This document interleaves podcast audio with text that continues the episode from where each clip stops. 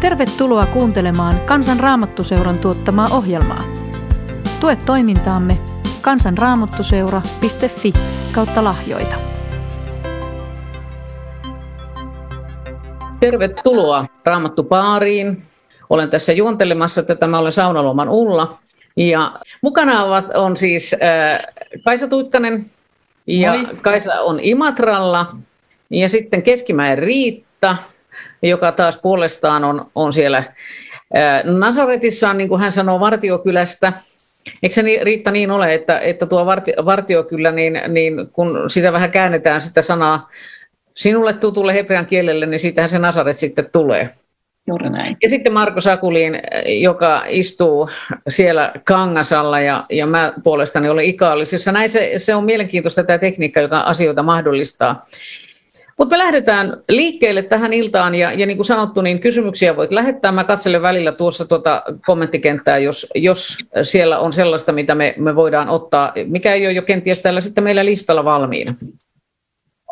Meillä on tullut kysymys, joka on oikeastaan äärettömän hyvä sen tähden, että, että se on kuva siitä, miten kun ihminen lukee raamattua, niin miten se raamattu herättää kysymyksiä, oloja ja tunteita. Ja mä luen tämän kysymyksen joka on meille tullut ja joka liittyy viime sunnuntain vanhan testamentin tekstiin ensimmäisestä kuningasten kirjasta. Viime sunnuntain teemahan messuissa Jumalan palveluksessa oli Jeesus antaa elämän. Ja ensimmäisessä kuningassen kirjassa on, on kertomus Eliasta ja Sarpatin leskestä ja siitä, miten Sarpatin lesken poika kuolee ja mitä sitten tapahtuu. Mika Lahtinen äh, keskiviikkoiltana meidän Facebook-live-lähetyksessä käsitteli tätä tekstiä ja, ja johdatteli sen tekstin tunnelmiin. Ja, ja tämä kirvoitti sitten eräältä katsojalta tämän kysymyksen. Kuuntelin kertomuksen pojan sairastuminen ja äidin kuolemanpelko poikansa suhteen. Äidin syyllisyys, joka painoi häntä, siksikö poika olikin niin sairas ja äiti paljastui nyt. Ja sitten tämä kysyjä kertoo omasta tilanteestaan siitä, miten hänellä on aikuinen poika kuollut ja hän on rukoillut tämän pojan parantumista, mutta siitä huolimatta poika kuoli. Siitä on aikaa nyt noin neljä vuotta. Ja nyt hänen toinen poikansa on myöskin vaikeassa tilanteessa. Ja nyt tämä kysymys on aika riipaiseva ja, ja sellainen kysymys, joka varmasti on aika monen mielessä tällaisissa elämäntilanteissa. Hän kysyy näin, olenko äitinä jatkuvasti syyllinen? Näen itsessäni paljon vikaa ja osaamattomuutta, epätoivoakin, rakkaudettomuutta, epäuskoa. Voinko luottaa Jumalaan? Missä on nyt Jumalan mies, joka auttaa ja kuulee hätäni? Olenko tuomittu kulkemaan ilman armoa? Kaisa, sä kohtaat työssäsi paljon ihmisiä, äh, jotka keskustelee sun kanssa ja kertoo sun, äh, sulle elämänsä kipeitä kysymyksiä ja vaiheita. Ja, ja kun me katsottiin tätä kysymystä, niin sanoit, että tämä on hyvin tuttu kysymys, joka on tullut sulle useinkin vastaan. Mitä sä haluaisit sanoa meille, jotka pohdimme tämän tyyppistä kysymystä elämän kipeän tilanteen, se voi olla erilainen, erikin, eri asia. Se ei ole välttämättä aina kuolema, joka, joka kirvoittaa, mutta usein se liittyy sairauteen, kipuun, johonkin vastoinkäymisiin. Mitä sä haluaisit sanoa tänä iltana? Lähdetään kai sun vastauksesta. No, tämä on erittäin inhimillinen kysymys ja mä ajattelen, että kaikki me ihmiset jaetaan oikeastaan tuo sama kokemus silloin, kun meille tulee sairautta, tai menetyksiä tai kärsimyksiä, niin me niin kuin koetaan sitä, että miksi, miksi mulle tapahtuu näin ja voinko mä luottaa Jumalaan, missä Jumala sä oot.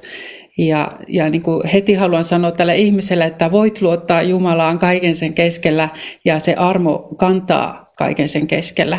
Mutta mä kuuntelen ensiksi tämän kysymyksen sillä tavalla, että että se, mikä siellä on niin kuin pohjalla, niin se on se justiin se inhimillinen kokemus, että, että niin kuin tällä kuningasten kirja äidilläkin, niin se sanoi tällä tavalla, että tulitko sinä tänne vetämään minun syntini esiin. Eli se semmoinen syyllisyys, mikä meille kaikille on yhteinen nimittäjä, että me koetaan syyllisyyttä elämässä ja kipua, niin sitten me koetaan, kun meille tulee jotain, että miksi minua näin rangaistaan mitä mä oon tehnyt, että, että mulle tapahtuu näin ja sitten rupeaa hirveästi niin kuin itse käymään itseään läpi. Mutta tässähän ei ole tässä raamatun kertomuksessa mitään selitystä tälle pojan sairastumiselle ja kuolemalle, että, tai sille, että se oli niin kuin hengetön ainakin, että oli lähes kuolleessa tilassa. Että siinä ei kerrota sitä syytä myöskään, että tässä äidissä olisi joku syy, mutta tämä äidin kokemus, niin sen mä ottaisin tosissaan, koska meissä ihmisissä tämä on niin syvällä, että me koetaan, että mua rangaistaan nyt jostain, kun mua, mua sattuu. Ja kuitenkin se ei ole niin, vaan Jumala hyvin usein, kun me kohdataan kärsimystä, niin hän haluaa myöskin tulla siinä kärsimyksessä meitä lähemmäs. Niin kuin tässäkin Jumala tuli Elian kautta tämän naisen elämää jo valmiiksi ja niin kuin tämä Sarbatin leski oli auttanut Eliasta huolehtimalla Eliaksen niin kuin syömisistä. Ja sehän on tosi puhutteleva kertomus. Hän on siellä, Elias, Elia on siellä niin kuin pakana mailla ja siellä sitten tämä leski saa tehtäväkseen huolehtia Eliasta nälähdä aikana ja sitten tämä poika siellä on kuolemaisillaan. Niin sitten tämä äiti kokee syyllisyyttä.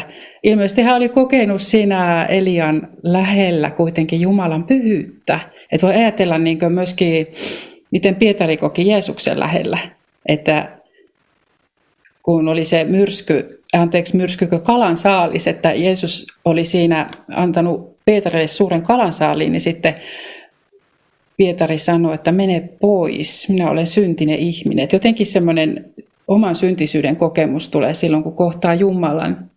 Ja Jumala kohtaa meitä niissä meidän tiukoissa paikoissa ja niissä vaikeissa tilanteissa, mutta hän haluaa kuitenkin näyttää meille armolliset kasvonsa. Ja hän todellakin Jeesuksessa on kantanut kaikki meidän sairaat, meidän taakat ja meidän kärsimykset. Ja hän haluaa lohduttaa ja kannatella meitä niiden keskellä ja sanoa tänäkin päivänä, että kaikki on anteeksi. Ja, ja myöskin sitten me ei tiedetä selitystä, miksi tulee sairautta, miksi tulee kärsimystä, miksi joku rakas ihminen kuolee tai sairastuu.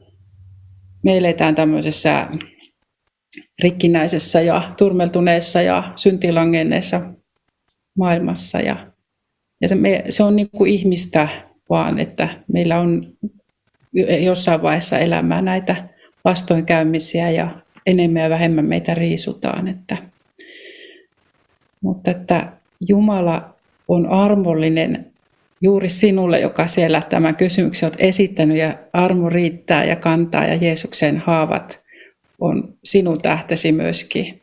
Saat turvallisella mielellä olla, että kaikki, kaikki on anteeksi ja eikä vastoinkäymiset ole meidän omaa syytä, vaan se on meidän jokaisen osa jossain vaiheessa ja Jumala tahtoo olla sinun lähellä nimenomaan silloin. Kiitos Kaisa. Marko tai Riitta, haluatteko kommentoida jotakin?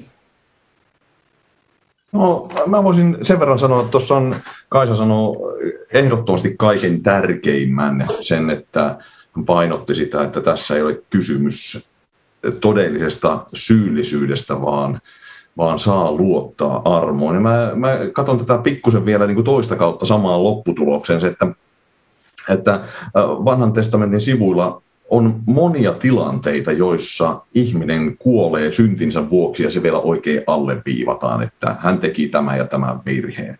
Ja silloin se on aina sanottu hyvin selvästi, mikä se virhe oli. Ja tässä Sarpatin lesken kohdalla niin ei, ei sanota yhtään mitään, vaan siinä kerrotaan nimenomaan tämän lesken omasta kokemuksesta. Yhtä lailla vanhan testamentin sivulla on hyvin paljon kertomuksia siinä, kun ihmiset kokee jonkun ihmeellisen asian.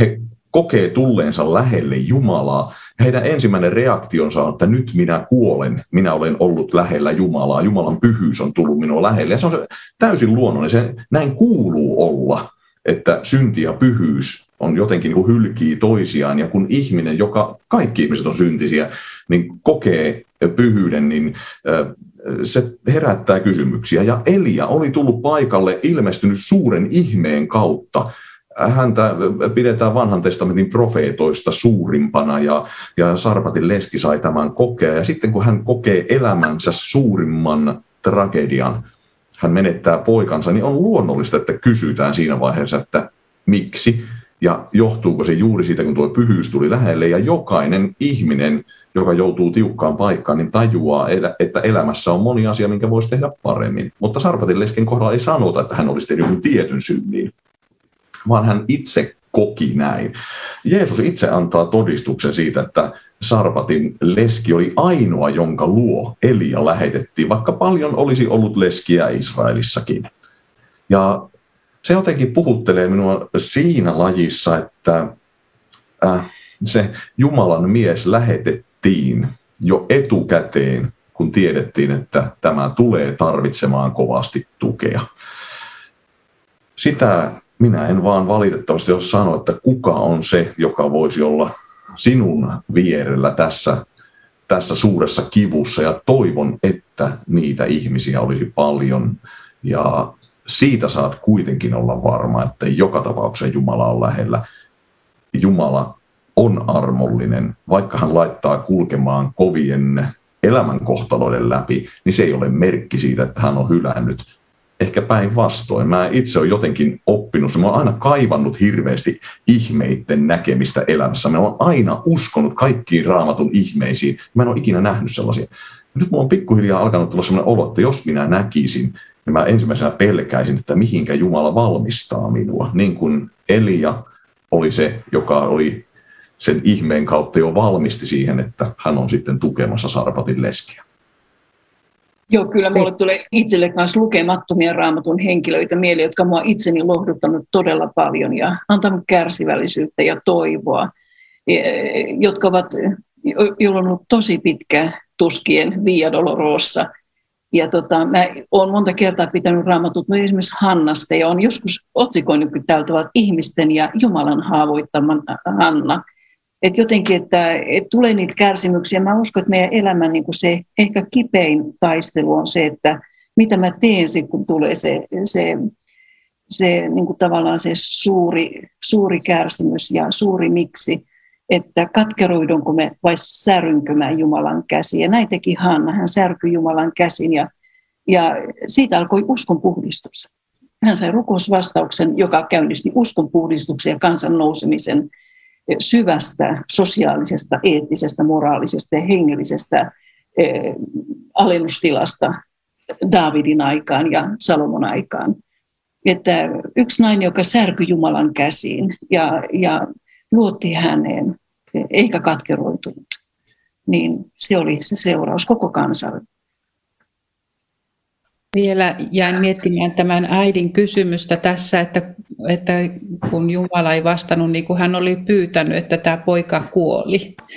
Niin Jumalahan ei monesti, hän kuulee meidän rukoukset, mutta hän ei aina vastaa niin kuin me pyydetään tai toivotaan. Ja sitten kun se on totta omalla kohdalla, että näin käy, että saa toisenlaisen vastauksen, niin se, se, on, se on kova koulu, mutta mun yksi rakas ystävä on sanonut, jolla on paljon ollut surua ja sairautta perheessä, että kun mä oon kysynyt, että miten sä jaksat, niin hän on sanonut, että, että tämä on hänelle annettu kutsumus tehtävä kantaa juuri tämä risti, että Jumala on nähnyt hänet tavallaan arvolliseksi kantamaan tätä ristiä, ettei hän kenelle tahansa myöskään anna jotakin taakkaa, vaan hän niin kuin on sallinut sen hänen elämään, että se on mua puhutellut aika kovasti.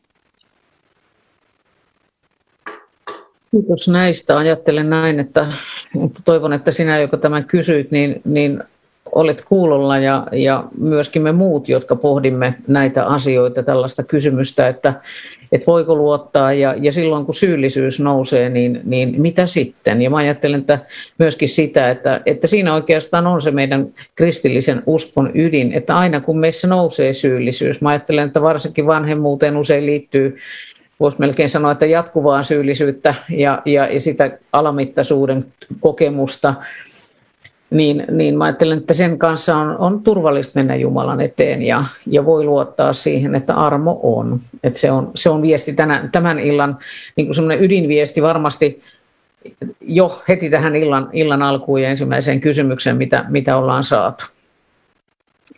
Itse asiassa tähän, tästä voitaisiinkin jatkaa niin kuin kysymykseen, että kun, kun usein me jotenkin hahmotetaan se raamattu sillä tavalla, että on vanha testamentti ja uusi testamentti ja sitten ne on jotenkin kauhean erilaiset ja, ja jopa se, se Jumala vanhassa testamentissa ja uudessa testamentissa näyttäytyy niin kuin jotenkin erilaisena ja, ja se on niin kuin hämmentävää. Niin, niin onko nyt niin, niin kuin monet on kysynyt, että, että, että tämä Jumala näyttäytyy aivan erilaisena siellä vanhan testamentin puolella, niin, niin mistä tässä teidän mielestä on kysymys? Tämä kysymys askarruttaa monia. Riitta, otatko koppia? Niin, joku on hyvin sanonut, että raamatun kustantajien eh, suuri virhe on se, että on tyhjä sivu vanhan ja uuden testamentin välissä. Se on se suurin virhe. Se on yhtenäinen kokonaisuus ja Jumala on toki, toki sama. Eilen tänään ja iankaikkisesti, niin kuin hän ilmoitti jo eh, Moosekselle.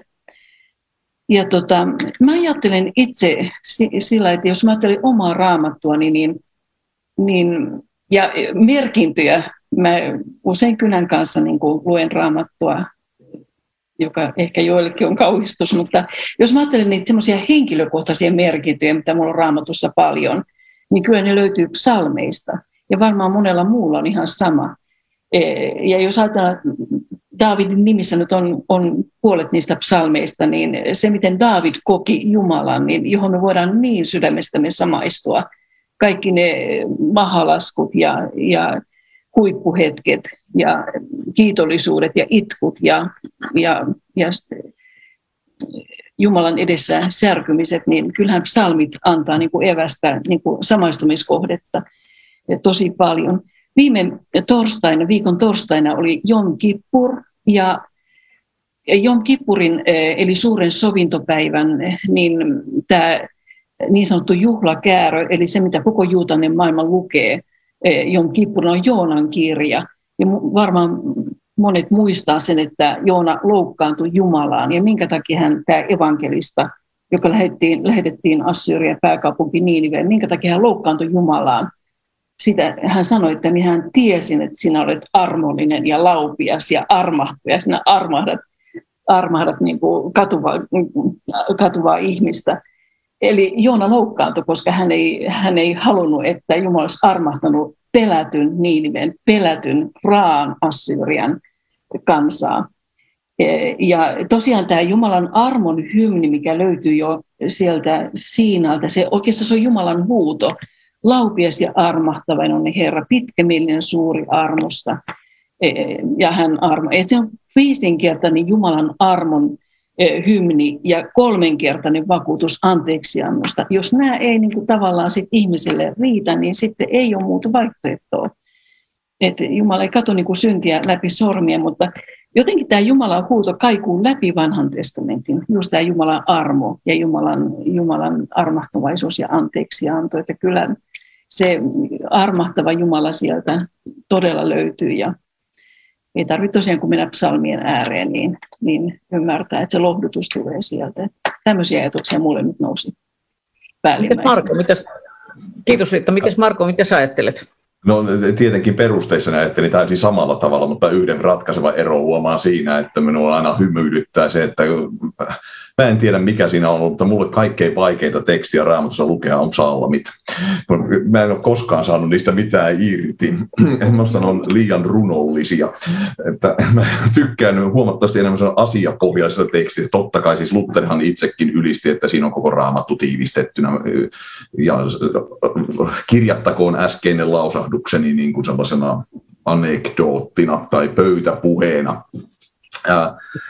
ihanen sieltä, kun raamatussa on niin erilaisia tekstityylejä, ja ehkä sen vuoksi myös, koska vanha testamentti on läpeensä kirjoitettu vähän eri tyyliin kuin uusi testamentti, että kielellisestikin, jos toinen on kirjoitettu eri kielellä kuin toinen, niin alun perin niin sekin jo vaikuttaa, mutta että onhan sillä joku, joku merkitys, että asioista puhutaan vähän eri tavalla tuhat vuotta aiemmin kirjoitetussa teksteissä kuin sitten niissä myöhäisemmissä mutta mä kuvittelen, että kaikkein äh, ratkaisevin ero kielellisten ja kulttuurillisten äh, erojen välillä on se, että miksi me jotenkin kuvitellaan näitä, tai ei kuvitella, vaan miksi se aina lipsahtaa ihmisiltä, ehkä tahtomattaankin, että se vanhan testamentin Jumala tekee näitä ja sitten on tämä uuden testamentin Jumala. Voi olla se, että yksinkertaisesti, kun se on tämmöinen pelastushistoriallinen jatkumo ja, ja, ja juutalaisuuden tapa lähestyä Jumalaa, ei juutalaisten itse keksimä, vaan Jumalan määräämä tapa oli temppelipalvelus ja se oli esikuvaa Jeesuksesta. Ja nyt kun tämä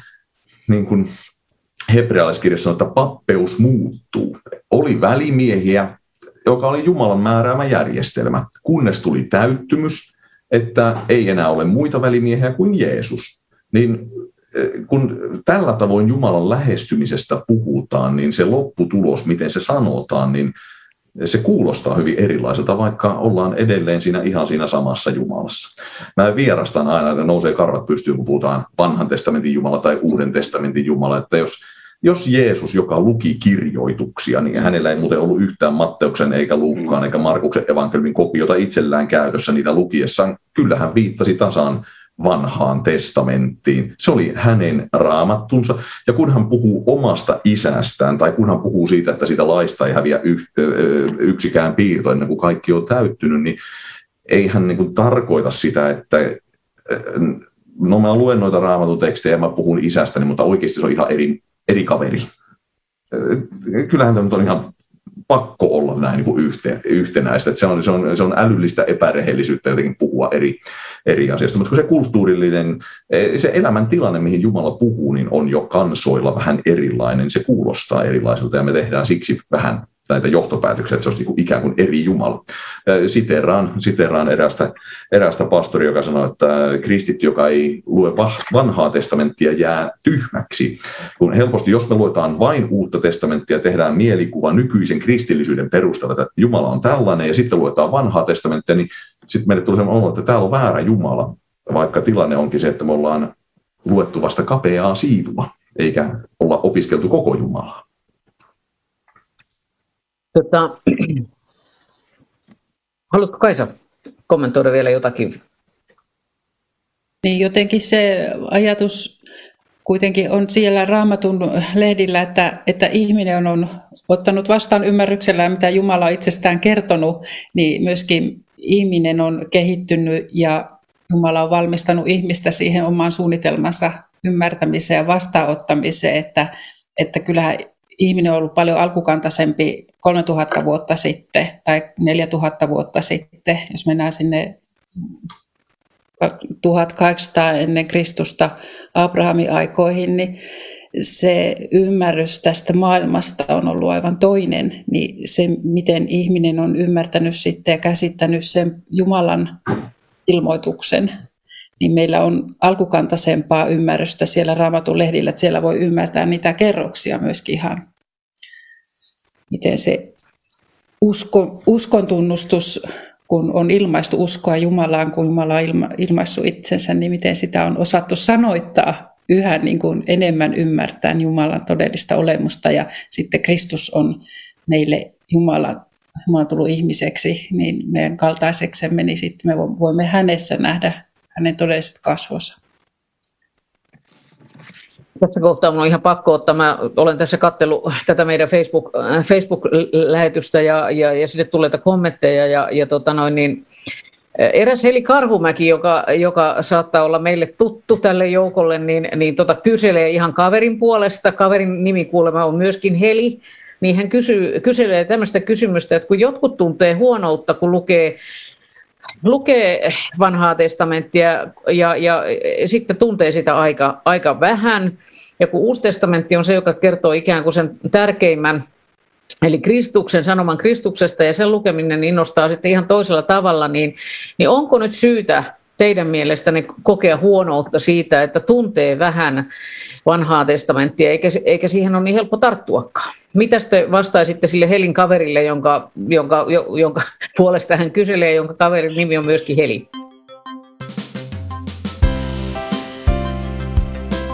Anna ilon kuulua. Tue toimintaamme kansanraamattuseura.fi kautta lahjoita.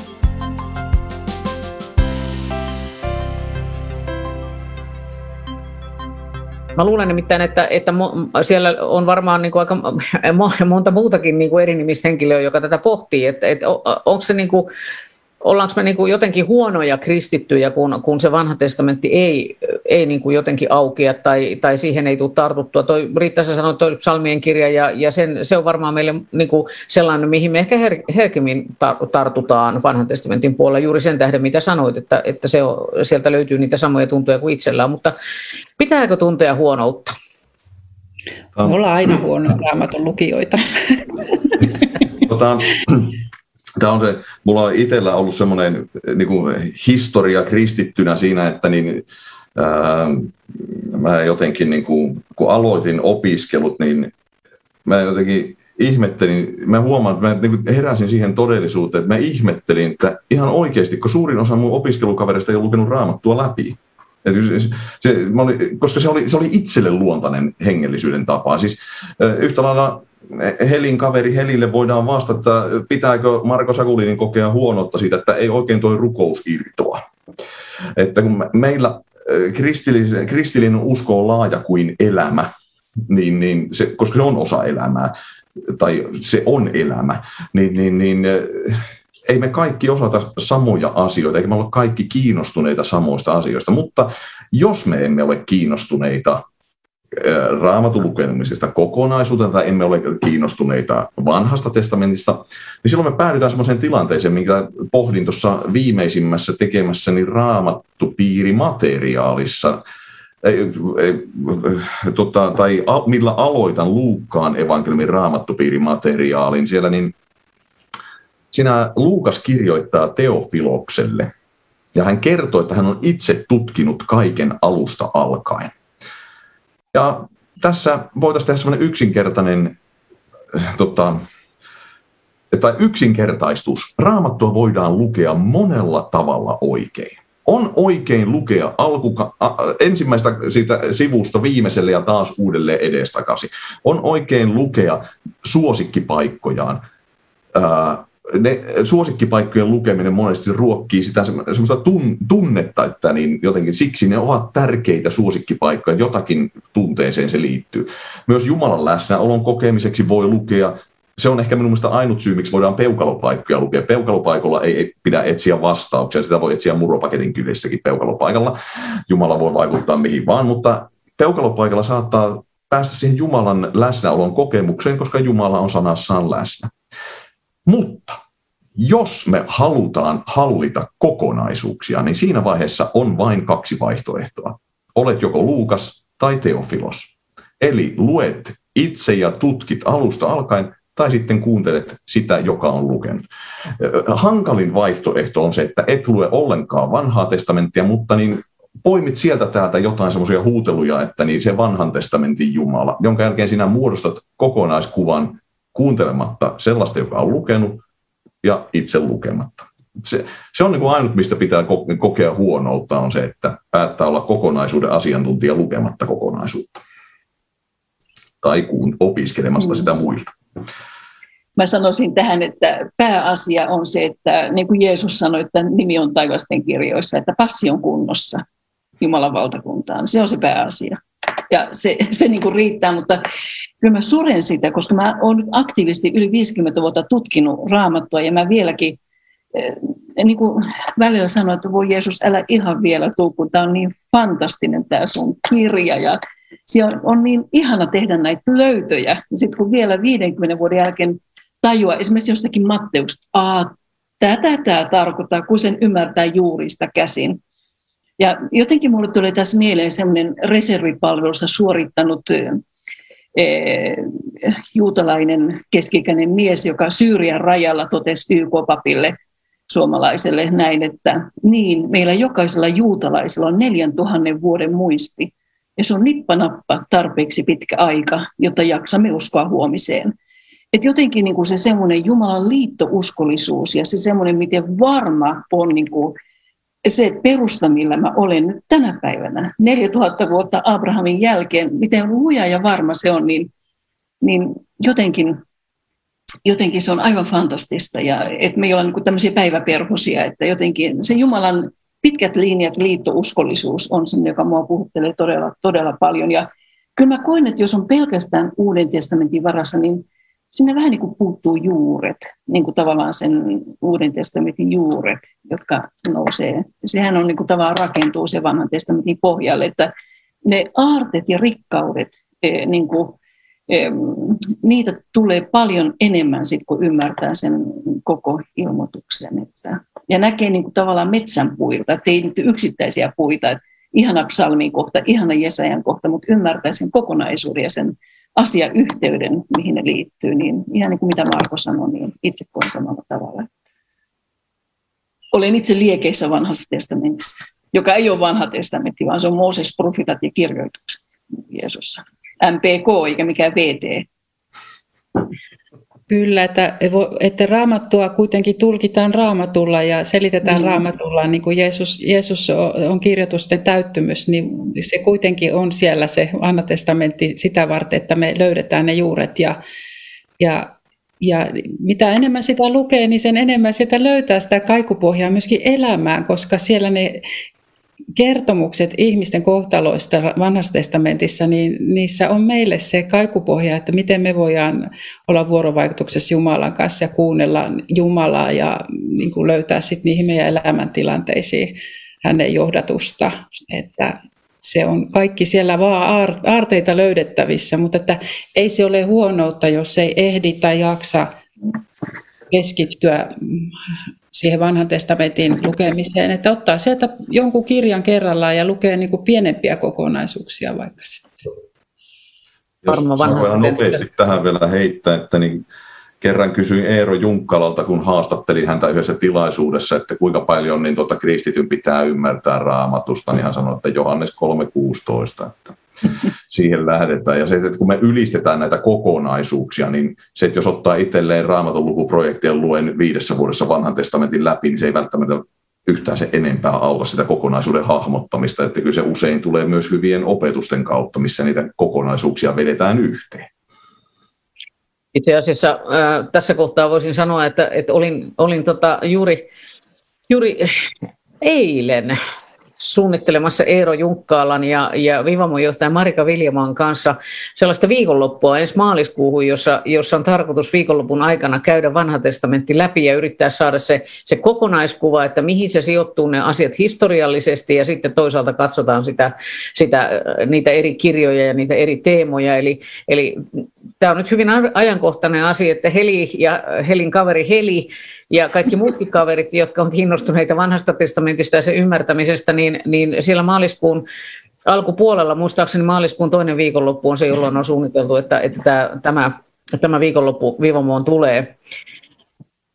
Mennään eteenpäin. Nimittäin Riitta mainitsi tuossa tuon liittouskollisuuden ja, ja, ja niinku niinku niitä pitkiä linjoja, niin, niin tota, Kaisa, sulle kysymys siitä, että, että, että Exodus ja Jumalan kansan vaellus on yksi semmoinen merkittävä osa vanhaa testamenttia. Ja, ja se on tuttua toisaalta meille. Tiedämme varmaan, aika, aika monet tietää Mooseksen ja kansanjohtajana, joka vie kohti luvattua maata. Ja, ja sitten sinne päästään ja, ja voisi ajatella, että tämä on kiva, kaunis tarina, että kaikki on sitten sen jälkeen hyvin, mutta sitten tuleekin jotakin, ja, ja jälleen kerran kansa on, on niin kuin vaikeassa vaiheessa. Tulee se pakkosiirtolaisuuden aika, joka on myöskin niin kuin yksi näkökulma ää, Jumalan niin kuin uskollisuuteen. Kaisa, miten sä luonnehtisit tätä eksodusta ja toisaalta pakkosiirtolaisuuden aikaa, noin, noin sen niin kuin merkitystä siellä vanhassa testamentissa ja, ja mitä meidän siitä olisi hyvä ymmärtää? No Abraham sai lupauksen luvatusta maasta ja jälkeläisistä kansasta ja sitten tämä porukka joutui sinne Egyptiin erinäisten vaiheiden kautta. Jaakob poikinensa, sinne Joosep meni ensiksi veljensä myymänä ja sitten sieltä Egyptistä joitakin satoja vuosia, kun olivat orjuuden asemaan ajautuneet, niin sitten Mooseksesta tuli se kansanjohtaja, joka sitten sai tehtäväksi Jumalalta vapauttaa kansan ja viedä pois sieltä Egyptistä takaisin siihen luvattuun maahan, joka oli luvattu Abrahamille ja hänen jälkeläisilleen. Ja tämä on niin kuin se, ne perus, se liitto ja lupaus on niin kuin ollut sieltä Abrahamista asti mukana ja se on sitten se siunaus ja liiton, lupaus liitosta on aina sitten jälkeläisillä ollut matkassa mukana. Ja se, että, että Jumala ilmoittaa itsensä kymmenen käskynkin edessä, toinen Mooseksen kirja 20, minä olen Herra sinun Jumalasi, joka johdatin sinut pois Egyptistä orjuuden maasta. Hyvin usein Jumala, kun hän aloittaa puhumaan kansalleen, niin hän sanoo, että minä olen Jumala, joka toin sinut pois Egyptin orjuudesta. Eli se Exodus on tämmöinen myöskin, joka on niin kuin tälle juutalaisuudelle ollut se valintatapahtuma, että silloin Jumala pelasti heitä heidät. pelasti heidät siitä orjuudesta ja sieltä tuho, tuhoutumasta sitten ja sekoittumasta ja häviämästä. Heidät otettiin ja tuotiin takaisin sinne luvattuun maahan. No, sitten meni siitä Mooseksen ajoista mennään sitten, jos Mooses on noin 1200 ennen Kristusta, niin sitten tapahtui pakkosoditolaisuuteen joutuminen siinä 722 ensin pohjoisvaltakunta ja sitten, eli Israel ja sitten Juuda, etelävaltio 586 ennen Kristusta joutui Babyloniaan, niin tuota, ne on ollut sellaisia katastrofeja sitten, kun heidän oli tämä liitto Jumalan kanssa, että he saavat tämän maan, kun he ovat, pitävät Jumalan käskyt ja Jumala sitten on sitoutunut suojelemaan heitä. No sitten kuitenkin rangaistus oli sitä uskottomuudesta, että he eivät seuranneet Jumalaa ja Jumalan käskyjä, niin sitten he joutuivat taas lähtemään sieltä maasta, eli heidät vietiin pakkosiitolaisuuteen. Siitä profeetat varotti etukäteen molempia pohjoisvaltakuntaa ja myöskin sitten etelävaltakuntaa. Ja nämä profeetat kertoivat, että jos ette te nyt käänny ja luovu epäjumalapalveluksesta ja köyhien sortamisesta, niin sitten te joudutte pois tästä maasta, että Jumala vie teidät. Niin sitten tulee tämä Babylon ja pakkosiirtolaisuuden aika. Ja se on ollut oikeastaan juutalaisuudelle hyvin merkittävä aika, koska silloin juutalaisuuden ydinasiat kiteytyi ja, ja myöskin raamatun syntyhistoria voidaan niin kuin siihen nähdä, että silloin alettiin kokoamaan raamatun vanhan testamentin kirjoituksia sillä ajatuksella, että, että mitä niin kuin ne on ne Jumalan lupaukset ja, ja ymmärrettiin se oma historia niin kuin sitten sitä kautta, että mitä heillä oli tapahtunut. Että voisi sanoa näitä, miksi emme kuunnelleet profeettoja, että miksi meille kävi näin. Ja he, heidän oma itseymmärrys lisääntyy siinä. Ja sitten tulee nämä armoprofeetat, jotka sitten sanoivat, että Jumala, lohduttakaa minun kanssani, niin se vaiva-aika on päättynyt ja niin kuin sitten se saa palata takaisin omaan maahansa. Ja sitten on tämä 70 vuoden aika, kun tulee sitten se toinen temppeli valmiiksi siellä Jerusalemissa. Mutta tämä on niin kuin semmoinen, että, että Jumala valitsi oman kansansa ja sitten sitoutui siihen. Ja sitten taas kansa ei ollut uskollinen, niin sitten se joutui kohtaamaan tämän rangaistuksen. Mutta tämähän on ollut Israelin kansan osa sitten myöhemminkin, että Jeesuksen jälkeen, 70 jälkeen Kristuksen Jerusalem tuhottiin ja kansa joutui hajannukseen ja nyt sitten me elämme sitä aikakautta, kun Israel on palannut takaisin maahansa, että tämä on hyvin jännittävää aikaa myöskin, mitä me eletään. Mutta että se on myöskin esikuva kaikesta, mitä Jumala teki Kristuksessa, niin tämä, että Egyptin orjuudesta vapauteen, niin meidät on Kristus ostanut vapauteen ja tehnyt liiton sitten meidän kanssa, että se laki on meidän sydämiin kirjoitettu sen jälkeen. Et, mutta tämä on niin, niin isoja kysymyksiä, että mä nyt voisin puhua tässä tunnin, että, että mä voisin lopettaa nyt tähän ja mut voi jatkaa, kun mä varmaan poukkoilin vähän vastauksessani. Mutta... Et sä poukkoillut, kyllä siitä saa ihan, ihan tolkkua. Ah, Riitta, Marko, haluatteko kommentoida tähän vielä? Exodus, pakkosiirtolaisuus. Mä voisin sanoa ihan lyhyesti vaan sen, että, että kun Jumala teki liiton niin kuin Abrahamin eh, kanssa, ja niin kuin, johon kuuluu sitten se maa, Jumalan luvattu maa ja sitten myös valittu kansa Abraham, Iisak ja Jaakobin kautta. Eli hän on Abraham, Iisak ja Jaakobin Jumala ikuisesti. Niin tota, mä voisin antaa kolme semmoista tota, tämmöistä hebreankielistä ilmaisua on tämä ikuinen Jumala, joka löytyy raamatusta. Se on 1 Mooses 21 lopussa – Eh, El Olam, ikuinen Jumala. Ja sitten yksi Mooses 17 on useampaan kertaan, että se liitto on ikuinen, Brit Olam, ikuinen Jumala. Ja siksi Jesaja 44 ja 7, Am Olam, ikuinen kansa. Se on käännetty jotenkin muinaisaikojen kanssa tai jotenkin se on, mutta tavallaan niin kuin Jumalan liittouskollisuuden tähden on sitonut niin kuin tämän tietyn kansan, jonka hän ihmeen kautta synnytti Eh, pelastushistorian loppuun saakka. Eli ikuinen Jumala, ikuinen liitto, ikuinen kansa. Ja tätähän Mark Twain ihmetteli 1800-luvun lopulla, että, että kaikki muu on kuolevaista paitsi juutalainen. Että mikä on heidän e, salaisuutensa, se on Jumalan liitto, uskollisuus ja, se, että Jumala on, Jumala on valinnut ja, ja jostain syystä sitonut nimenomaan tämän kansan, tämän maan, mm. tietyn kaupungin niin kuin pelastushistorian loppuun saakka. Ja varmaan se Jumalan liitto, liittouskollisuus on, on, on niin kuin yhtä häkellyttävää niin kuin, mm. niin kuin myöskin meidän kohdallamme. Mä ajattelen, että et, et hänen tämmöinen niin kuin piirteensä, syvä ominaisuutensa suhteessa ihmiseen on samanlainen edelleen. Et mä ajattelen, että tämä on myös ehkä varmaan se, mitä me voidaan tästä omistaa, tästä liittouskollisuudesta omalle kohdallemme, kun ajatellaan sitä, sitä pitkää kaarta, minkä vanha testamentti piirtää ja, ja sitten toisaalta omistaa myöskin se näkökulma itsellemme. Marko, haluatko kommentoida vielä jotain? No, yksi sellainen näkökulma, jota tässä teidän vastauksia kuunnellessa niin kuin tavallaan tämä, ma, äh, ajattelen vähän suulla, niin tuntuu, että tämä, niin kuin itsekin jäin tätä, tätä sillä tavoin miettimään ja tarjoan tässä yhtä, yhtä, isoa, äh, tai yhtä isoa kaarta ajateltavaksi. Siis kun kaikkineen jotenkin se, mitä juutalainen kansa eli niin se, se näkyy monesti niin kuin yksittäisen kristityn elinkaaressa, niin kuin tekin jo sanoitte, että siinä on se synnin orjuudesta vapauttaminen ja mennään kohti luvattua maata ja niin poispäin. Jollain tavalla just tämä eksodus ja pakkosiirtolaisuus on jollain tavalla voisi sanoa, että ne on sen kansan ää, tietynlaiset alku- ja loppupiste siinä mielessä, että kansaa Abrahamille oli luvattu, se kansa syntyi ja se tavallaan se kansa oli valmis sitten, kun se otetaan Egyptin orjuudesta ja viedään luvattuun maahan. Mutta jo matkan varrella rakennettiin ensimmäinen kultainen vasikka.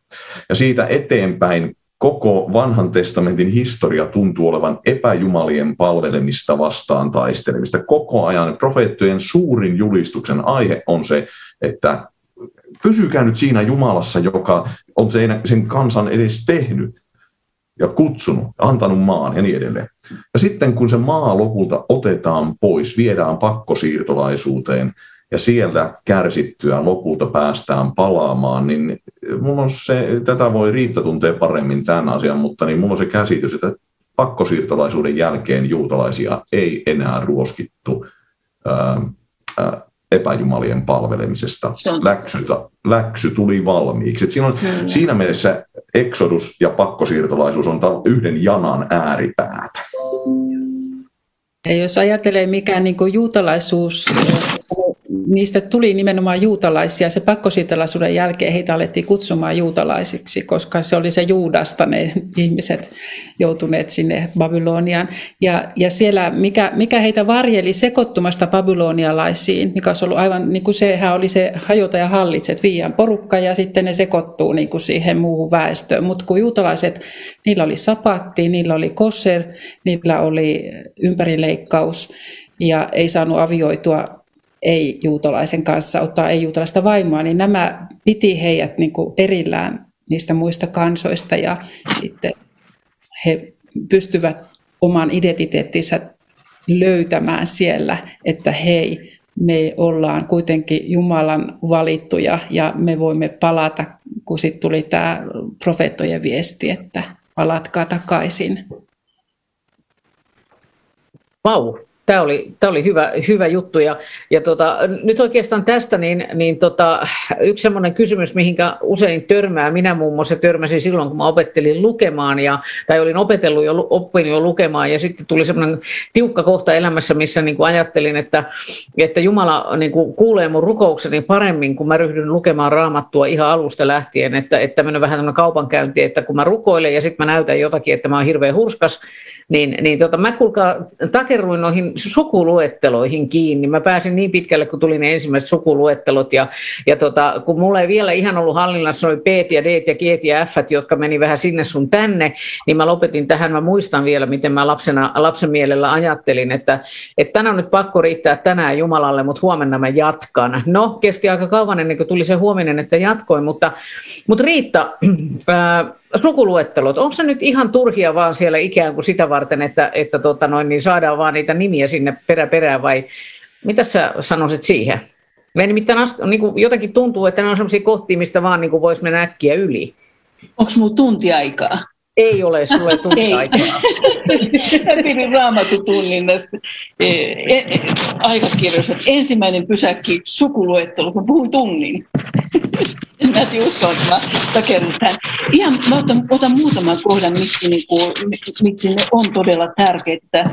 E, Hesarissa jokunen vuosi sitten yksi kirjailija e, Koplas laittoi yhteen niin kuin, tämän fantasiakirjallisuuden Tolkienit, raamatut, Harry Potterit, Kalevalat, Homerukset ja muut, muut niin kuin, ja sanoi, että se on ihan ok kirjallisuutta. Ja nyt nämä sukuluettelut on osoitus siitä, että raamattu, raamatun ilmoitus ei ole fiktiota eikä legendaa, vaan se, se ankkuroituu lujasti, lujasti historiaan.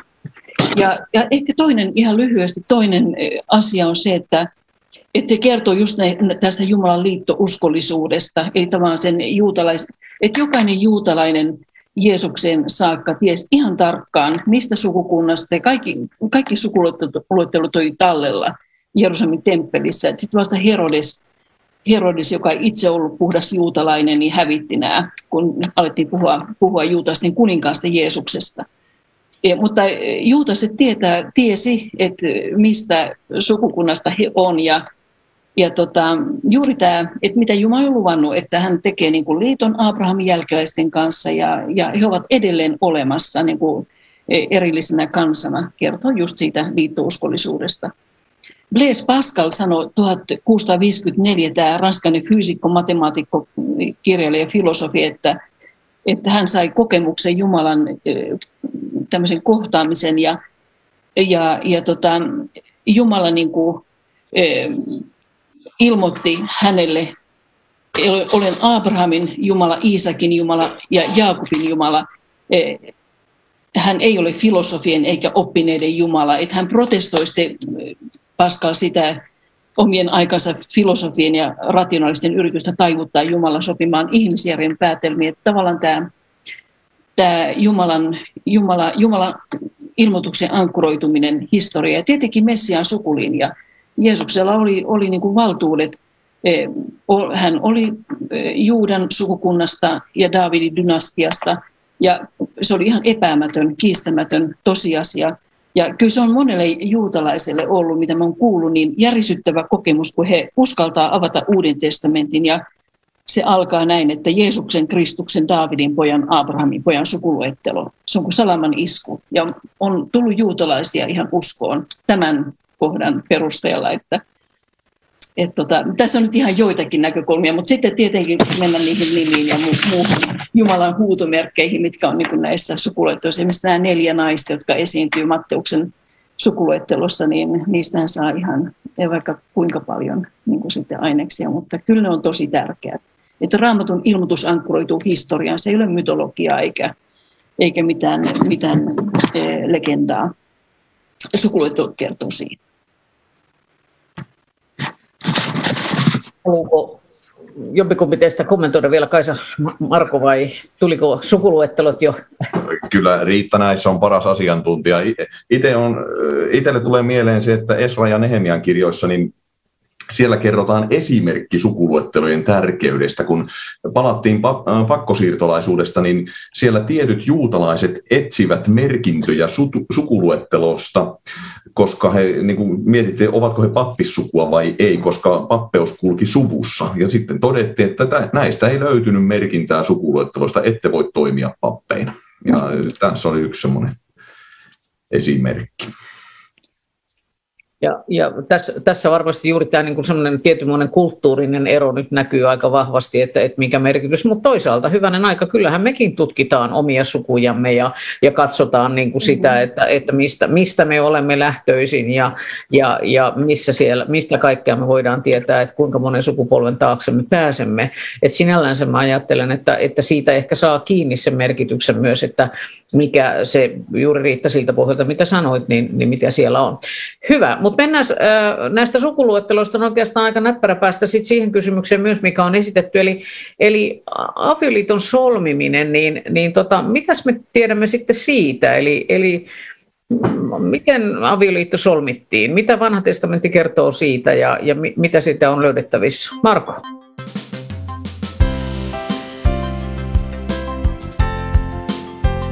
Anna ilon kuulua. Tue toimintaamme kansanraamattuseura.fi kautta lahjoita. Minun ymmärryksen mukaan ja sen muistin mukaan, mitä vanhan testamentista pystyn poimimaan, niin siellä ei kerrota, siellä ei ainakaan ole lakia siitä, että avioliitto pitäisi solmia tietyin menoin.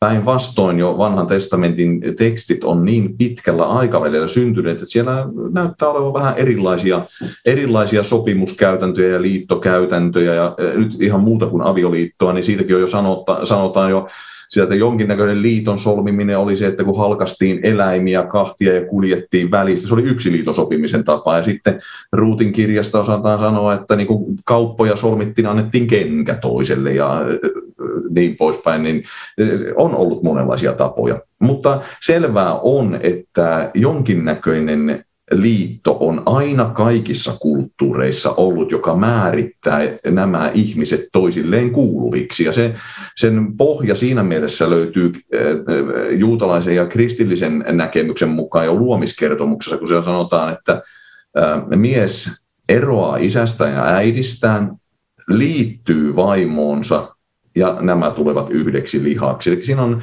siinä on tämmöiset elementit, että meidän, meidän kulttuurissa tämä vanhemmista eroaminen ei ole enää semmoinen, mitä pitäisi ihan hirveästi käskeä. Päinvastoin pitäisi vähän muistuttaa, että niin siihen perheyhteyteen niin kuuluu se, ne vanhemmat ja isovanhemmatkin. Mutta esimerkiksi, esimerkiksi eräs tuttuni, joka on ollut lähetystyössä ää, äh, Lähi-idässä, niin hän kertoi, että hänellä naisena niin hän koki seurakunnassa tärkeimmäksi tehtäväkseen opettaa Lähi-idän miehille, että teidän elämänne tärkein nainen ei ole teidän äitinne, vaan teidän vaimonne. Eli tavallaan se perhekulttuuri on niin suurin siinä jo luomiskertomuksessa, että erotaan siitä perhekulttuurista niin, että vaikka ei jätetä vanhempia, niin muodostetaan se liitto puolison kanssa liittyvä, liittyy vaimoonsa ja sitten tulevat yhdeksi lihaksi. Monesti saatetaan vanhan testamentin äärellä lähteä oikomaan asioita sen kummein tuntematta ja sanoo, väitetään niin, että ei ole ollut mitään liittokäytäntöä, että pääasiat se avioliitto toteutetaan niin, että kun aletaan elää aviollista elämää, niin se on sitten laskettu avioliitoksi, mutta tätä vastaan kyllä sotii ihan hirvittävän vahvasti, että paljon on vanhassa vanhassa testamentissa säädöksiä, jossa äh, tuomitaan haureuden harjoittaminen, eli tämmöiset vapaat suhteet, ja sehän ei olisi mahdollista. Silloinhan vaan todettaisiin, että niin älkää menkö ihan kaikkien kanssa naimisiin, mutta kun se on eri asia se naimisiin meneminen ja avioliiton käytännön toteuttaminen pari semmoista viitettä löytyy, jotka mä ajattelen, että ne kuvaa yhden aikakauden avioliiton solmimistapaa, ja siihen on liittynyt jollain tavalla se, että tietty teltta nimitetään hääteltaksi, jonka jälkeen sinne puolison kanssa meneminen ja sieltä yhteisen hääyön viettäminen, se on ollut jonkunlainen yhteisön silmissä se tilanne, jossa todetaan, nyt nuo kaksi kuuluvat toisilleen. Otan täältä, luen Iisak vei Rebekan äitinsä Saaran telttaan ja otti hänet vaimokseen. Tässä on kuvaus, joka sitten näyttäisi toistuvan myös psalmista, psalmissa 19, ja aurinko nousee kuin sulhanen hääteltastaan. Niin, niin tämmöisiä kuvauksia, että silloin tämä teltta, hääteltta on ollut yksi elementti, mutta sen tiedän, että Riitta tietää paljon raamatun ajan äh, tota, avioliittokäytännöistä ja niistä, mitä itse vaan hämärästi tiedän, tämmöistä seitsemänpäiväinen avioliittoseremonia, niin haluatko jatkaa? No ihan lyhyesti vaan, että se, jos puhutaan avioliitosta, niin niin kyllähän se, mikä läpäisee niin kuin koko vanhan testamentin, on niin kuin tämä Jumalan solmima avioliitto kansansa kanssa Siinailla. Siinä molemmat sanoo tahdon, ja siinä on niin kuin tämä liiton kirja, eli tämä avioliittosopimus, joka on nykyäänkin juutalaisissa häissä, on niin kuin se ihan kirjallinen sopimus, mikä näytetään. Ja sitten syödään ja juodaan. Se on 2 Mooses 24. Eli siinä niin kuin Jumala solmii sen liiton kansansa kanssa. Se on niin kuin, ja se avioliittoajatus kulkee sitten läpi, läpi raamatun ihan, ihan ilmestyskirjan loppuun saakka. Ja, ja ehkä se, että liitto on todella pyhä. Eli kun puhutaan liitosta, niin se on pyhä ja se on rikkumaton ja, ja, ja tavallaan sitten ihmisen synti niin kuin toi siihen. Se, niin kuin Jeesuskin sanoi, että, että tota, näille, jotka kysyisitte häneltä, onko miehen, että kenen puoliso sitten se tota noin, kun on niin ja niin monta ollut näitä, näitä aviomiehiä, niin Jeesus sanoi, että alusta ei niin ollut. Että kyllä niin kuin tämä liiton pyhyys ja mikä me ollaan kadotettu, niin on niin kuin tosi tärkeä. Että siihen tuli nämä myönnytykset sitten ihmisen synnin takia, että et tota, se jännä pieni yksityiskohta on se, että Jeesus on asettu hyvin voimakkaasti omissa puheissaan niin tähän juutalaiseen häätraditioon. Ja jopa se tervehdys, eli siunattu olkoon hän, joka tulee Herran nimessä, niin Baruha Vapeshem Adonai, niin se on myös tervehdys sulhaselle. Eli nykyisinkin joissakin juutalaishäissä niin sanotaan niin kuin, siunat tulet sinne, joka tulet Herran nimessä. Se on tervetulos toivotus sulhaselle hääjuhlassa ja sitten tietenkin kuninkaalle. Ja sitten se on ihan tervetuloa. Kaunis tapa toivota tervetulleeksi. Ja semmoinen jäänyt pieni yksityiskohta on myös se, että kun nämä Kaanaan häät, niin oli kolmantena päivänä. Ja edelleen juutalaiset häät pidetään kolmantena päivänä, eli maanantaina, tiistaina. Ja se syy on se, että, että tämä luomiskertomuksessa Jumala kolmannen päivän yhteydessä sanoi kahteen kertaan, se oli sangen hyvä. Ja siksi niin kuin tämä, myös Kaanaan häät oli kolmantena päivänä, ja edelleen se on niin spesiaalipäivä ja niin kuin hääpäiväksi. Että, että ihan tämmöisiä pieniä ajatuksia. Että.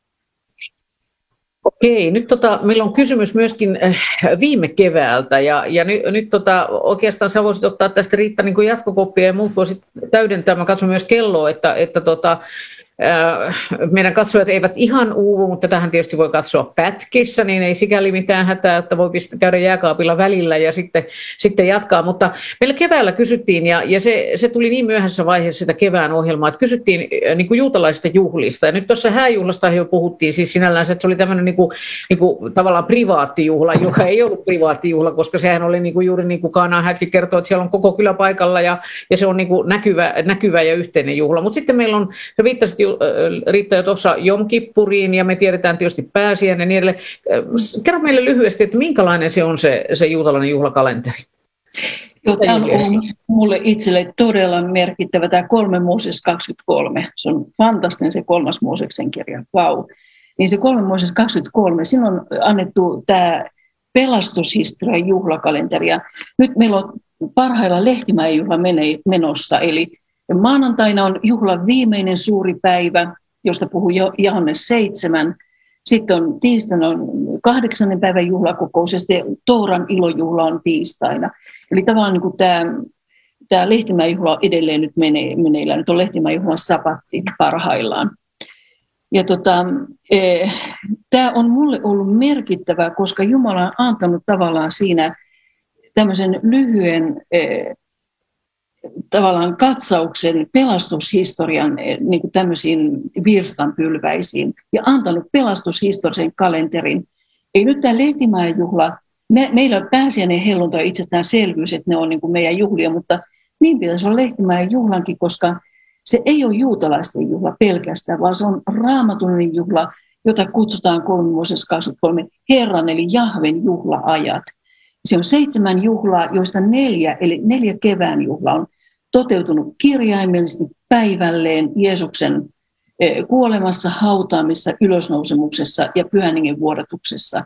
Eli neljä juhlaa, keväjuhla toteutuu, toteutuu kirjaimellisesti. Ja nyt odottaa toteutumistaan syksyn juhlat, joista ensimmäinen on shofarin puhaltamisen juhla.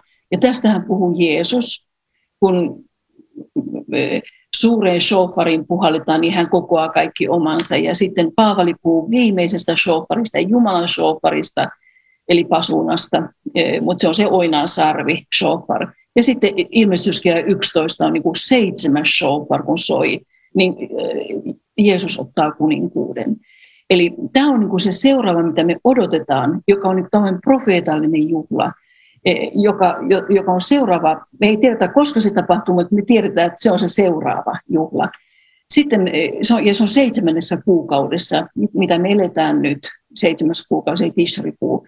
Sitten kymmenes päivä tätä seitsemättä kuukautta on Jom Kippur, eli suuri sovituspäivä, joka, josta kertoo Sakaria 12.10. He katsovat häneen, jonka he ovat lävistäneet johon Jeesus viittaa ilmestyskirjan ensimmäisessä luvussa. Eli se tavallaan sovitus tapahtui pääsiäisenä, mutta juutalaisen kansan ja Jeesuksen perhekriisi ratkeaa eh, jonkipurina, eh, jota me odotetaan, joka odottaa toteutumista. Ja nyt on lehtimään sukot, eli lehtimään juhla kristää seitsemän päivää ja sitten vielä kahdeksannen päivän juhla. Ja se tavallaan toteutuu sitten, kun Jeesus hallitsee kuninkaana täällä. Ja, ja tämä oli niin kuin se toivo, mihin Jeesus tai mihin Jumala kiinnitti kaikki profeettansa. Ja se on niin se tavallaan se toivo, että mä sanoin, että, niin kuin, me eskatologinen toivo, joka me ollaan kadotettu 300-luvulla jälkeen Kristuksen, kun me katkaistiin nämä juuret, niin se toivo, mihin Jumala kiinnitti profeetat, ja johon Jeesus kiinnitti myös seuraajansa. He eivät jääneet katsomaan, heille adventti ei mennyt, merkinnyt Betlehemiä, vaan öljyvuorta. Siksi tämä paruusia, joka on kreikkaa, latiniksi on adventus, niin tämä paruusia Uudessa testamentissa, kun se niin voimakkaasti keskittyy Jeesuksen tulon odottamiseen, niin se alkoikin merkitä Jeesuksen toista tulemista. Eli se on niin se toivo, mikä on myös luomakunnan toivo, se, että kun hän tulee ja täällä on kaikki, kaikki sitten kunnossa. Sitä juhlitaan niin kuin juhlana. Tämä on nyt ihan tämmöinen nopea katsaus niin kuin näihin juhliin, mutta tosiaan nämä syksyjuhlat odottaa toteutumistaan. Mm. Ja uskon, että se toteutuu yhtä varmasti kuin nämä kevään juhlat. Mm. Eli toisin sanoen niin kuin se, että näillä juhlilla on ikään kuin kaksi, kerro, kaksi kerroksen tai vähintään mm. kerroksellinen merkitys, eli, eli se pelastushistoriallinen merkitys mm. ja toisaalta se ikään kuin historiasta nouseva merkitys. Kyllä, ehdottomasti. Joo, Joo. juhlat katsoo taaksepäin. Esimerkiksi Lehtimäen niin katsoo taaksepäin Jumalan huolenpitoon. Exodus tai Siinain vaelluksen aikana – ja, ja tota noin. Sitten se katsoo myös eteenpäin. Eli ne on kaikki niin kuin, ne on sadonkorjuujuhlia, niin kuin pääsiäinen helluntai ja lehtimäjuhla. No, pääsiäisenä korjattiin ohrasadon ensihedelmä, josta kertoo Paavali 1 kor 15. Eli hän oli ensihedelmä, nousi kuolleista. Helluntaina vehnäsadon ensihedelmä, seurakunta syntyi. Ja sitten sukkotina eli lehtimäjuhlana hedelmäsadon, hedelmäsadon korjaus. Ja on kaikki myös sadonkorjuujuhlia, joita me Heli, Karhumäki, kutsutaan Pohjanmaalla partenkoliaaset, kun parret kolisee tyhjyyttään, kun sato on korjattu, niin semmoinen iloinen partenkoliaaset ja sitä, sen toteutumista me odottaa, kun se sato korjataan. Hyvä, kiitos tästä. Ja, ja, ja tota, nyt, nyt tota, katson tuossa tota kelloa. Tuolla on jokunen kysymys. Mä palaan nyt niin kuin niihin sikäli, että mä kerron vähän, mitä on tulossa sitten noin kuukauden kuluttua. Ja, ja niihin joudutaan palaamaan silloin, koska nyt emme kauheasti pidennä enää. Mutta Kaisa, ää, me tuossa jo, jo tota noin, niin Riitta sanoi siis sitä, että, että se, se yksi tyhjä lehti siellä vanhan testamentin ja uuden testamentin välissä ei ole ollut kauhean hyvä idea niin, niin nyt tavallaan se, että, että niin kuin kuitenkin vanha testamentti todellakin niin kuin, niin kuin liittyy uuteen testamenttiin, eli, eli ne eivät, palataan nyt edelleen siihen, että ne eivät ole kaksi erillistä kirjaa, ikään kuin, että, että niin kuin unohdetaan toinen ja keskitytään toiseen, tai sitten niin kuin sillä tavalla, että niille ei kuitenkaan mitään niin kuin kommunikaatio toistensa kanssa, niin, niin avaisi pikkasen meille sitä, ja muut saa to, toki vielä täydentää lyhyesti, mutta et, et, et miten niin tämä kaari vanhan testamentin kertomukset tai vanha testamentti ja uusi testamentti, odotetaan nyt nimenomaan näin, niin, niin miten, miten me nähdään se liitos siellä uuden testamentin puolellakin? No lyhyesti voi tietysti sanoa, että vanha testamentti, siellä on ne lupaukset ja uudessa testamentissa on täyttymys. Ja me löydetään niin kuin sieltä Uudesta testamentista aika usein lause, että näin tapahtui, jotta kirjoitukset kävisivät toteen. Eli sitten aina viitataan joihinkin kohtiin, jotka on ihan paikallistettavissa vanhassa testamentissa.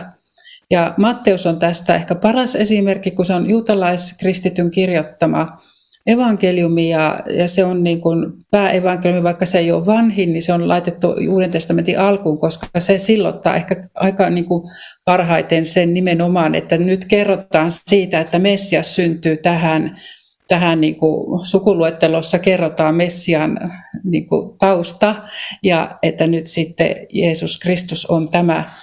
Ja, ja sitten aina kun siinä kerrotaan kaikkia asioita, niin sitten todellakin todetaan näin, että näin tapahtui, että kirjoitukset kävisivät toteen. Ja, ja Uusi testamentti on täynnä sitä, että, että vanhasta testamentista haetaan niitä, niistä tapahtumista esikuvia. Esimerkiksi hebrealaiskirja on täynnä niitä. Siellä on Mooseksesta, erämaavaelluksesta, Abrahamin uskosta, siellä on ylimmäisestä papista.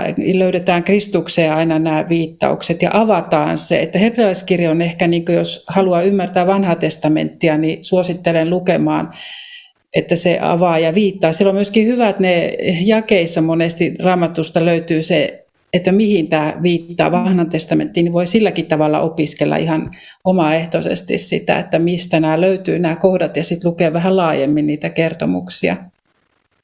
Että vanha testamentin avain on kuitenkin Messias-usko meille kristittyille ja ja siellä on ne Messias-ennustukset. Kaikkein tutuin varmasti on se Jesaja 53 ja sitten on monia muita Messias-lupauksia, että niissä, niitä kun sieltä tutkii, niin sitten alkaa ymmärtämään, että juutalaisethan edelleenkin su, ei, kaikki, kaikki juutalaiset eivät odota Messiasta, mutta juutalaisuuteen kuuluu kuitenkin Messias-odotus. Että juutalaisuudessakin on erilaisia haaroja, mutta tota, kuitenkin se ortodoksijuutalaisuus sisältää sen ajatuksen, että he edelleenkin odottaa Messiasta ja me taas uskomme, että hän on se, että he katsovat sitten häneen, jonka ovat lävistäneet, kun he, heissä juutalaisissa herätää usko, usko sitten Kristukseen.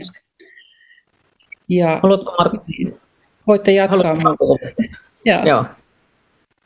Joo, tota, Ähm, se, mikä jollain tavalla minusta suuressa linjassa niin kuin yhdistää, se, että on, siellä, siellä on hirvittävän paljon, me ollaan käyty nyt tämän tunnin aikana paljon erilaisia kertomuksia Israelin erämaavallaksesta alkaen, mitkä niin kuin, ne on niin kuin vertauskuvia, mutta sitten siellä on myös semmoinen niin kuin, tavallaan opillisesti yksi, joka sitoo kaiken yhteen. Jeesus sanoi, että hän ei ole tullut kumoamaan, hän on tullut täyttämään. Ja mutkat suoriksi vetäen voidaan todeta, että kaikki maailman ihmiset kaikkina historian aikakausina pelastuvat uskomalla Jeesukseen. Vanhan testamentin juutalaiset uskoivat tulevaan Messiaaseen. Jeesuksen aikalaiset uskoivat siinä läsnä olevaan ihmisen poikaan ja kristityt uskoo ää, ylösnouseeseen Kristukseen, joka, jota me katsotaan taaksepäin. Ja yksi hebrealaiskirjeen kohta, toi, minkä Kaisa mainitsi, se hebrealaiskirjeen, siellä on yksi semmoinen jae. Ja toivon, että mä en tee sille vääryyttä, mutta minä kuulen sen tällä tavoin. Otan siihen niin kuin tietotekniikan vertauksen. Sinä voit ostaa itsellesi tietokoneen, ja monesti siinä käy niin, että sulla on sinne tietokoneelle ohja, äh, ladattu jo paljon erilaisia ohjelmia.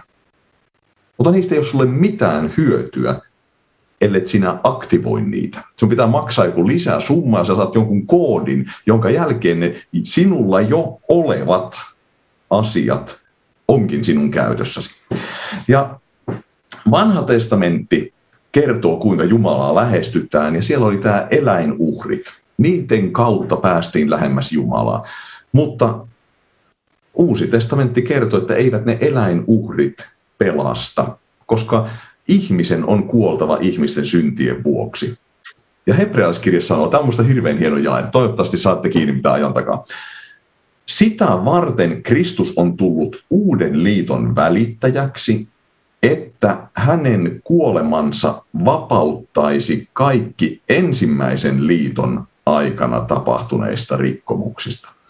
Jeesuksen kuolema ikään kuin aktivoi sen, mitä historiassa oli tapahtunut. Ne, jotka toteuttivat Jumalan tahtoa, että syntien vuoksi uhrataan nämä uhrit, niin heidän uhrinsa tehosivat sen vuoksi, että Jeesus myöhemmin täytti sen ja hän uhrasi itsensä. Niin sen vuoksi koko tämä linja jatkuu.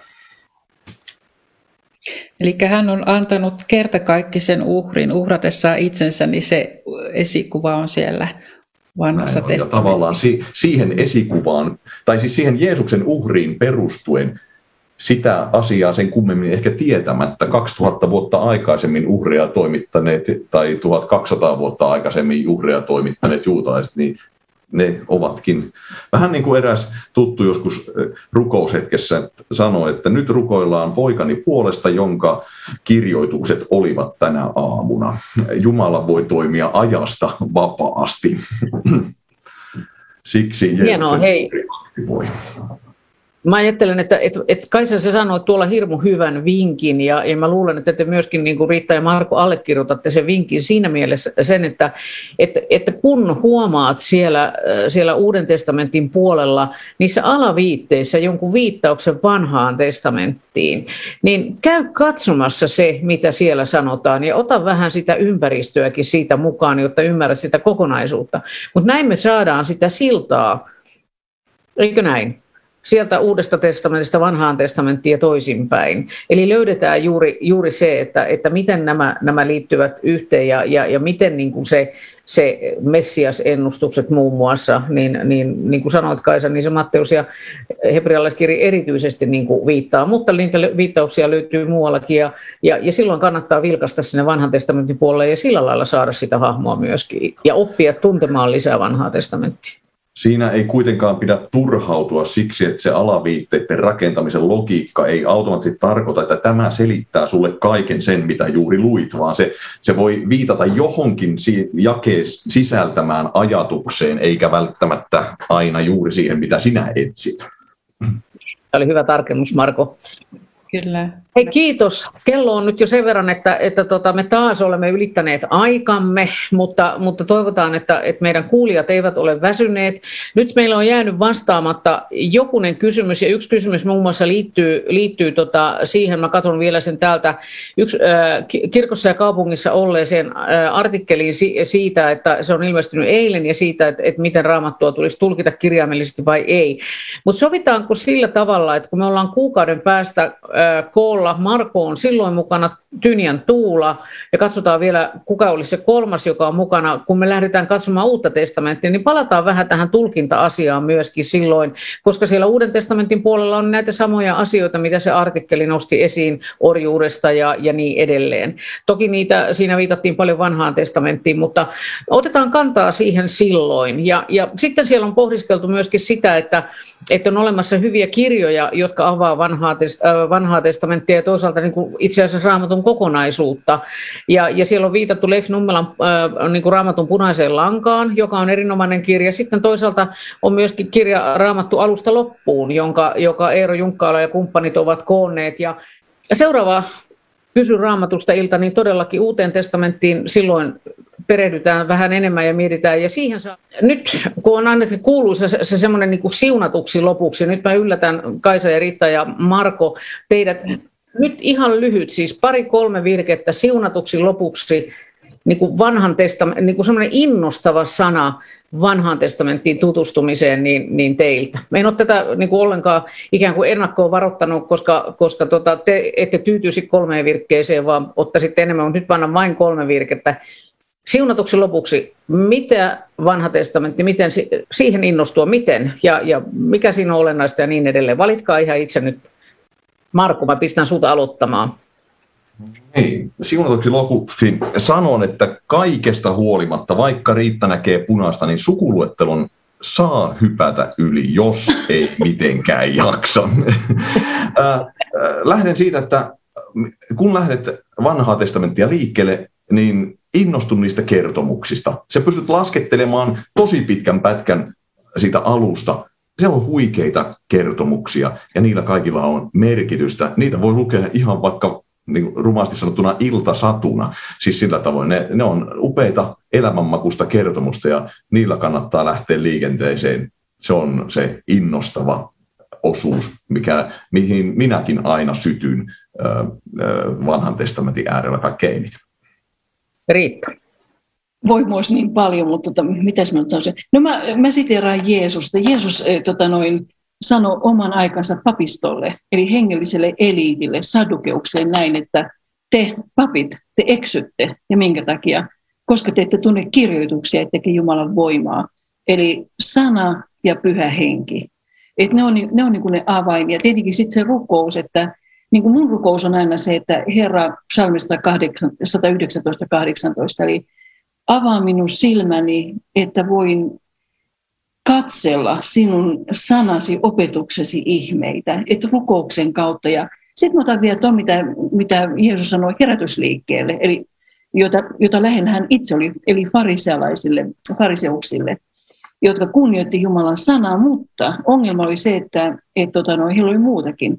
Jeesus sanoi näin, että te, teette tyhjäksi Jumalan sanan, minkä takia omilla perinnäissäännöillänne. Ja se on latinaksi traditio. Eli jotenkin se, että, että mekin katsotaan, niin kuin, meillä on niin semmoiset 2000 vuoden silmälasit, joiden läpi me niin kuin tutkitaan, tutkitaan niin kuin, esimerkiksi lähestytään vanhaa testamenttia. Yksi semmoinen, mitä, me on todella allerginen, on allegoria. Ei tämä hengellistäminen ja vertauskuvallistaminen niin kuin se pitkälle vietynä, että tavallaan lukee sitä sillä tavalla, niin kuin siellä sanotaan, että että, tota, että tapahdu sitä niin, että te teitte tyhjäksi Jumalan sanan omilla perinnäissäännöillänne. Että nämä kaksi Jeesuksen sanaa on, tuli mulle nyt ihan heittämällä mieleen. Ja Kaisu vielä. No sanoisin, että ala lukemaan sieltä, mistä kohdasta niin kun olet kiinnostunut. Että, tai sitten itselle on esimerkiksi psalmien kirja on ollut sellainen, että jos vanhan testamentin puolelta ei muuta ole jaksanut lukea, niin sitä on sitten lukenut. Mutta ajattelen, että sitä voi lukea myöskin semmoisena kirjana, että se on Jumalan sana, mutta sitten kuitenkin se on kiinni ajan historiassa, että voi vähän ymmärtää niin kuin sitä viitekehystäkin ja kuitenkin rukoillen lukea, että mitä tämä puhuu nyt mulle, koska Jumalan sana on siitä ihmeellinen, että se on niin kuin pyhähenki aina vaikuttaa siinä, kun me luetaan ja me, se alkaa niin kuin heijastuspinta tulee siitä meidän omaan elämään, että miten, miten mä joudun Jumalan puhutteluun siinä, kun mä luen. Ja yllättävän paljon vanhan testamentin puolella on semmoista puhuttelua, joka on täydellisen ajankohtaista myöskin tälle meidän ajalle. Että se ei todellakaan ole niin kuin vaan siellä ajan kontekstissa kiinni, että, että siellä on, on kyllä elävää sanaa löydettävissä. Mutta rukoille voi rukoilla, ru- lukea. Hyvä. Kiitos. Ette ihan kolme virkkeeseen saanut mahtumaan, mutta, mutta, mutta tuota, noin, annan vapauttavan tuomion tässä kohtaa. Kiitos ei olette, olette ollut mukana Kaisa ja Riitta ja, ja Marko vastaamassa meille. Ja tässä kohtaa me olemme heiluttamassa teille ja toivottamassa hyvää viikonloppua ja, ja vilkaskaa aina välillä myöskin vanhan testamentin puolelle, kun raamattua luette ja etsikää sieltä hyviä löytyjä. Kiitos siitä, että olit mukana. Hei hei!